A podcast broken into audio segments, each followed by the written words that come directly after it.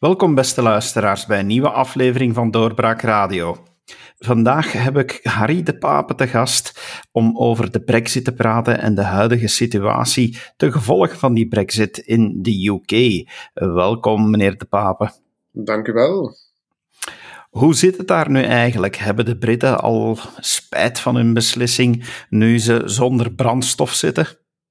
Het is een zeer chaotische periode en Brexit versterkt het allemaal.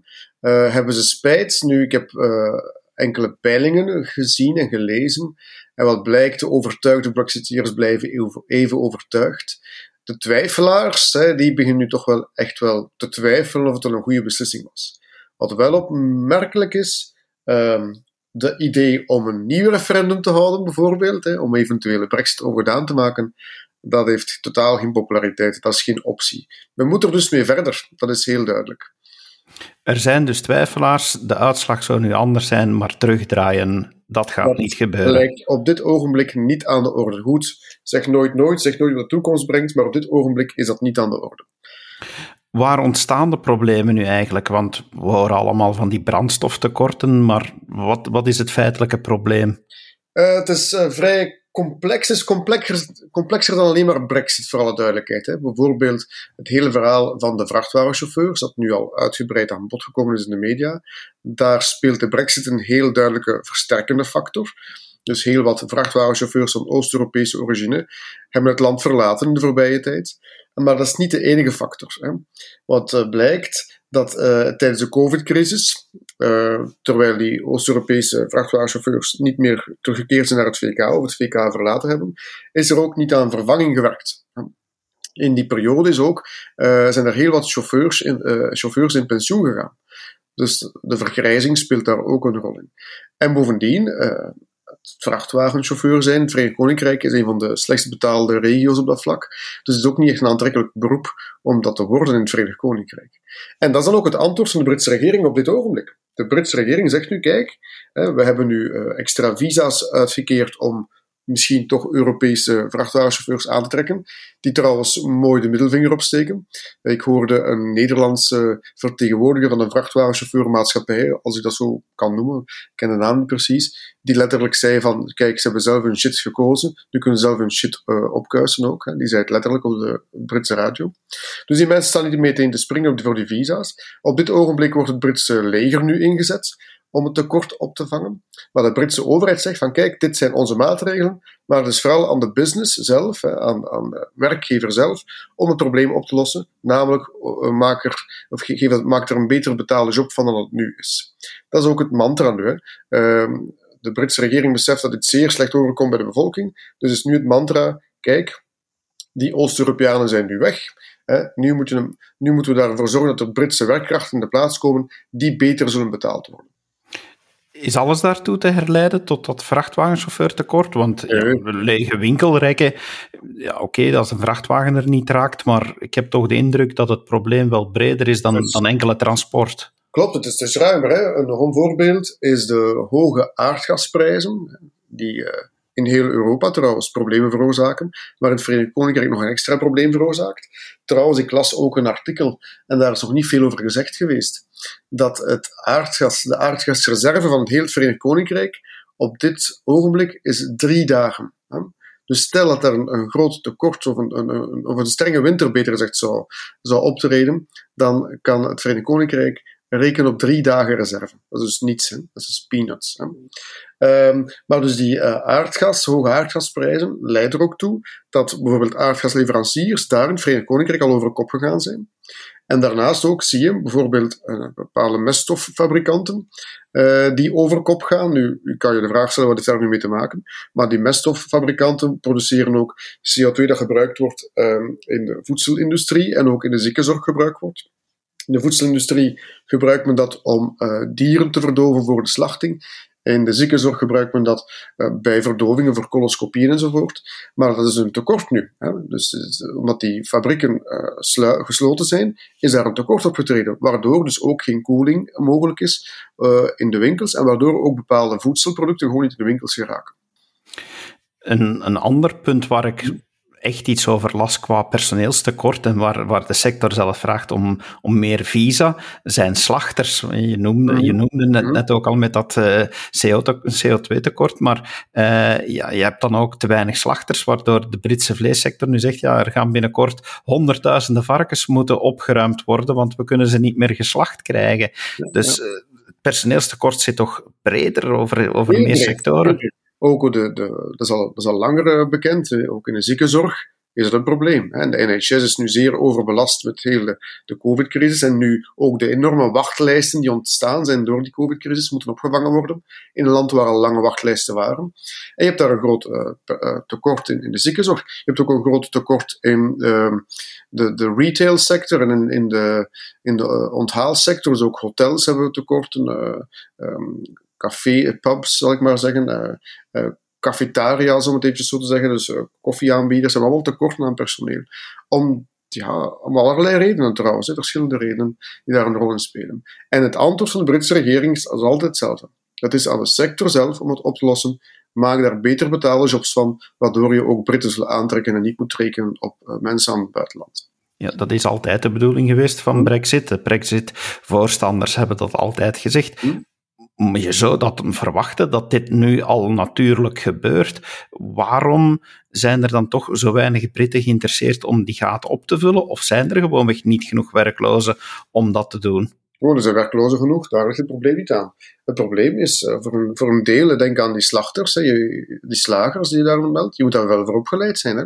En dat is het probleem. Dus uh, enerzijds heb je het mantra van de Britse regering en het ideaal van de Britse regering, maar je hebt ook de realiteit. Niet iedereen is dus nu eenmaal daarvoor opgeleid. En we moeten dus ook investeren in die opleidingen. Ook hetzelfde geldt voor, voor verpleging. We moeten volop investeren in verpleging. En dat los je niet op door uh, maar te blijven herhalen. Je moet maar, in, je moet maar uh, de lonen doen stijgen. Je moet ook wel opgeleide mensen vinden. En dat is een groot stuk van het probleem men heeft, men heeft daar de voorbije tijd, en daar speelt COVID wel een rol in, hè, op dat vlak kan je voor een stuk de Britse regering wel ergens volgen. Hè. Effectief, COVID heeft daar een grote rol in gespeeld, maar in een hele periode heeft men te weinig tijd besteed in uh, ervoor te zorgen dat de opleidingen opgestart worden, dat, die op, dat de mensen aangetrokken worden om die opleidingen te beginnen, omdat het nu eenmaal ja, zich nu voor, het bewijst nu, de economie moet zich optrekken, sinds de zomer trekt de Britse economie zich op, maar je hebt wel de mensen nodig om die economie draaiende te houden.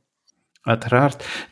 Is men dan nu in het Verenigd Koninkrijk bewust dat dit nog een paar jaar kan aanslepen? Uh, ja, en dat is ook uh, de boodschap dat je vaak hoort. Hè. Hoewel een voortdurend belooft korttermijnoplossingen. We, denken nu aan het feit met die vrachtwagenchauffeurs het leger in zitten, maar je kan dat niet blijven volhouden. Men zoekt ook naar andere oplossingen. Ik heb nu ook gelezen, dat klinkt misschien voor ons onnozel, maar voor de Britten is dat belangrijk. Hè. No turkey for Christmas, hè. geen kalkoen met kerstmis. Uh, men zal het waarschijnlijk oplossen door uh, met Brazilië, uh, Braziliaanse kalkoenen binnen te brengen in het Verenigd Koninkrijk. Maar het zijn allemaal tijdelijke oplossingen. Hè? Dus we moeten echt wel um, op lange termijn oplossingen aanbieden. En is men zich daarvan bewust? Ja, alleen de tijd dringt en de, de, de, de klok tikt verder. Hè? En de problemen stapelen zich op begint het ongenoegen dan niet te groeien bij de burgers? Want uh, eigenlijk, ja, de inwoners uh, daar kennende, de Britten kennende, als er gevaar komt dat hun Christmas uh, niet kan doorgaan zoals gewoonlijk, ja, dan, dan knaag je echt aan het, aan het Brits zijn mm. eigenlijk. Hè? Ja het feit dat bepaalde pubs ook geen bier kunnen serveren. Dat is ook zoiets. Hè. Dat, dat, dat, dat knaagt ook aan het Brits zijn. Hè. Uh, wel, door al die tijdelijke maatregelen proberen we de ontevredenheid weg te nemen. Hè. Alleen blijft de vraag, uh, ten eerste hoe realistisch is dat allemaal om het zo snel mogelijk rond te krijgen. Boris Johnson, die altijd eeuwig optimisme uitstraalt, de man blijft maar optimistische boodschappen uitsturen, maar de realiteit haalt hem wel een beetje in. Dus dat ongenoegen stijgt wel, maar dan alweer in de peilingen stel je vast dat de conservatives wel uh, de peilingen blijven leiden. Dat is ook een vaststelling. Dus Labour, dat nu uh, zeer recent een congres had, slaagt er niet in om het gat tussen met de Tories uh, ja, voldoende te dichten. En dat is ook opmerkelijk. En dat heeft te maken met het feit dat, goed, men is boos op de regering, maar men wantrouwt de oppositie nog altijd meer. Dat is ook een probleem voor de oppositie dan. Hè. Ze zijn nog op dit ogenblik niet geloofwaardig genoeg om de regering af te lossen. Op dit ogenblik. Inderdaad, want gewoonlijk waar er ongenoegen bestaat over het regeringsbeleid, spint de oppositie garen, maar Labour die lukt er niet in om dat ongenoegen om te zetten in, in winst voor de partij. Ja, dat klopt. De recentste peiling die ik nu zag was een, een studie van de Times in opdracht van de Times bedoel ik. En daar was de vaststelling, dus je hebt uh, in het noorden van Engeland heb je de Red Wall District, noemen dat in electorale termen. Dat zijn vroegere kiesdistricten die altijd socialistisch waren, die in de laatste verkiezingen massaal gevallen zijn voor Boris Johnson. En in die peiling stel je nog vast dat Labour een beetje het gat dicht. De Tories blijven wel de leiding uh, in die districten houden, maar wie profiteert vooral uh, van het ongenoegen. Dat is, een nieuwe partij, een vrij recente partij, de Green Party, de Groene Partij. Die uh, profiteert van het ongenoegen, wat mensen, ja, om allerlei redenen natuurlijk ook ecologischer en, eh, en klimaatbewuster zijn geworden. Um, maar in het Britse kiessysteem gaat dat natuurlijk niet veel effect hebben. Het effect zal zijn dat de Green, misschien, Greens misschien één of twee zetels zullen halen. En dat de Tories nog altijd aan de macht zullen blijven. En dat Labour niet, niet sterk genoeg wordt om de Tories ervan te verdrijven. Dat is dan het, dan het, het Britse kiesysteem dat ook nog een rol speelt. Als we even uitzoomen, zien we dan regionale verschillen. Uh, en dan bedoel ik zowel verschillen al in, in die gevolgen van, van de brexit en van corona en alles wat we al hebben opgenoemd, maar ook in dat ongenoegen en in politieke verschillen. Um, ja, maar die, die corona heeft daar toch wel een, een, een bijzondere rol in gespeeld. Heel duidelijk is dat Labour op dit ogenblik voor de socialisten eh, is Wales eigenlijk het bolwerk waar ze op terugvallen. Wales is heel duidelijk, wordt ook bestuurd, regionaal bestuurd door Labour, met, met, ja, met een team dat het vrij goed doet. En dat is duidelijk de basis nu voor Labour om zich sterk te houden. Um, maar bijvoorbeeld in, in Schotland is dat SNP. SNP is daar het bolwerk nu dat eigenlijk het ongenoegen uh, uh, verzamelt tegen de Engelse regering, zegt men dan, hè, want zo wordt dan afgeschilderd als de Engelse regering. Noord-Ierland, interessant genoeg. In Noord-Ierland die hebben eigenlijk vrij weinig hinder gehad van het petroleumtekort of het benzinetekort, omdat het gewoon qua economische ruimte in de Europese Unie ligt. Denk aan het Brexit-akkoord. Dat heeft de grens tussen van de economische ruimte, de Britse economische ruimte en de Europese economische ruimte in de Ierse Zee gelegd. Waardoor economisch gezien Noord-Ierland deel uitmaakt van de Europese Unie. Politiek gezien blijft het natuurlijk Brits grondgebied. En dat stel je dan wel vast. Hè? En de Britten, uh, ook interessant, de Britten hebben uitzonderingsmaatregelen uh, voorzien voor Noord-Ierland, waardoor Noord-Ierland nog steeds uh, vrij makkelijk Britse producten blijft ontvangen en ook nog vrij makkelijk EU-producten ontvangt, omdat de Britten niet streng controleren enzovoort enzoverder. Uh, omdat men ook natuurlijk hè, bang voor troubles en allerlei zaken. Dus Noord-Ierland op dit ogenblik heeft ja, een beetje een uitzonderingspositie binnen het Verenigd Koninkrijk. Maar er ontstaan wel spanningen tussen het Verenigd Koninkrijk en de Europese Unie omtrent de positie van Noord-Ierland nu. Ja, en dat heeft te maken met die, uh, met, met die economische ruimtes. Hè. Dus de Britten willen dat uh, die, die economische ruimte of die economische grens in de Ierse Zee, dat men daar dus eh, ja, soepel mee omgaat. De Britten hebben geen zin om zeer sterke controles van Britse producten die naar het Noord-Ierland gaan, dus in hun ogen naar hun eigen land gaan, naar Noord-Ierland, dat dat dus gecontroleerd wordt door uh, eh, EU-douaniers eh, die heel strikte regels toepassen. Daar heeft men geen zin in. En men vraagt dus een verlenging van de soepele maatregelen, die op dit ogenblik trouwens gelden. Hè. De Europese Unie zegt nee, we gaan dat niet verlengen, waardoor de, de, de Britten eigenlijk dreigen uh, om heel het akkoord uh, te verscheuren dat ze hebben op dat vlak. Jij kent het land door en door. Als ik dat altijd zo hoor van jou, als je nu het sentiment van, van de Britten zelf bekijkt, mhm. denk je dat dat zou kunnen omslaan nog? Want zoals je nu zegt, oké, twijfelaars zijn wel overtuigd, Brexit gaat niet teruggedraaid worden, maar als dit blijft aanslepen, gaat men dat blijven aanvaarden? Dat is een goede vraag. Uh, het hangt heel veel zaken hangen af van andere factoren. Uh, ik, ik denk op dit ogenblik is heel veel gemaskeerd geweest door de problemen die COVID met zich meegebracht hebben. En daarnaast heb je ook nog het, het, vaccinatiesucces dan plotseling opdook, waar plotseling trouwens ook interessant om vast te stellen, in het begin van de voorbije zomer, dat het vertrouwen in Brexit vrij groot was. Dankzij die vaccinatie. Want kijk eens, wij vaccineren volop, wij Britten, en de Europese Unie loopt daar maar een beetje achteraan. Maar intussen is dat gevoel weer helemaal gekelderd. Dus heel veel hangt af van andere factoren. In hoe succesvol uh, de Britten erin slagen andere dingen aan te pakken.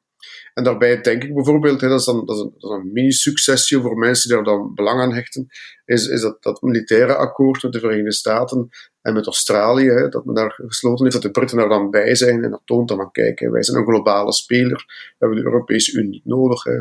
Zelfs Frankrijk te kijk gezet. Dus heel veel van die dingen hangen daarvan af. Dus ja, dat, is een interessante vraag die stelt en ik heb daar eigenlijk geen duidelijk antwoord op. Het hangt af van andere factoren.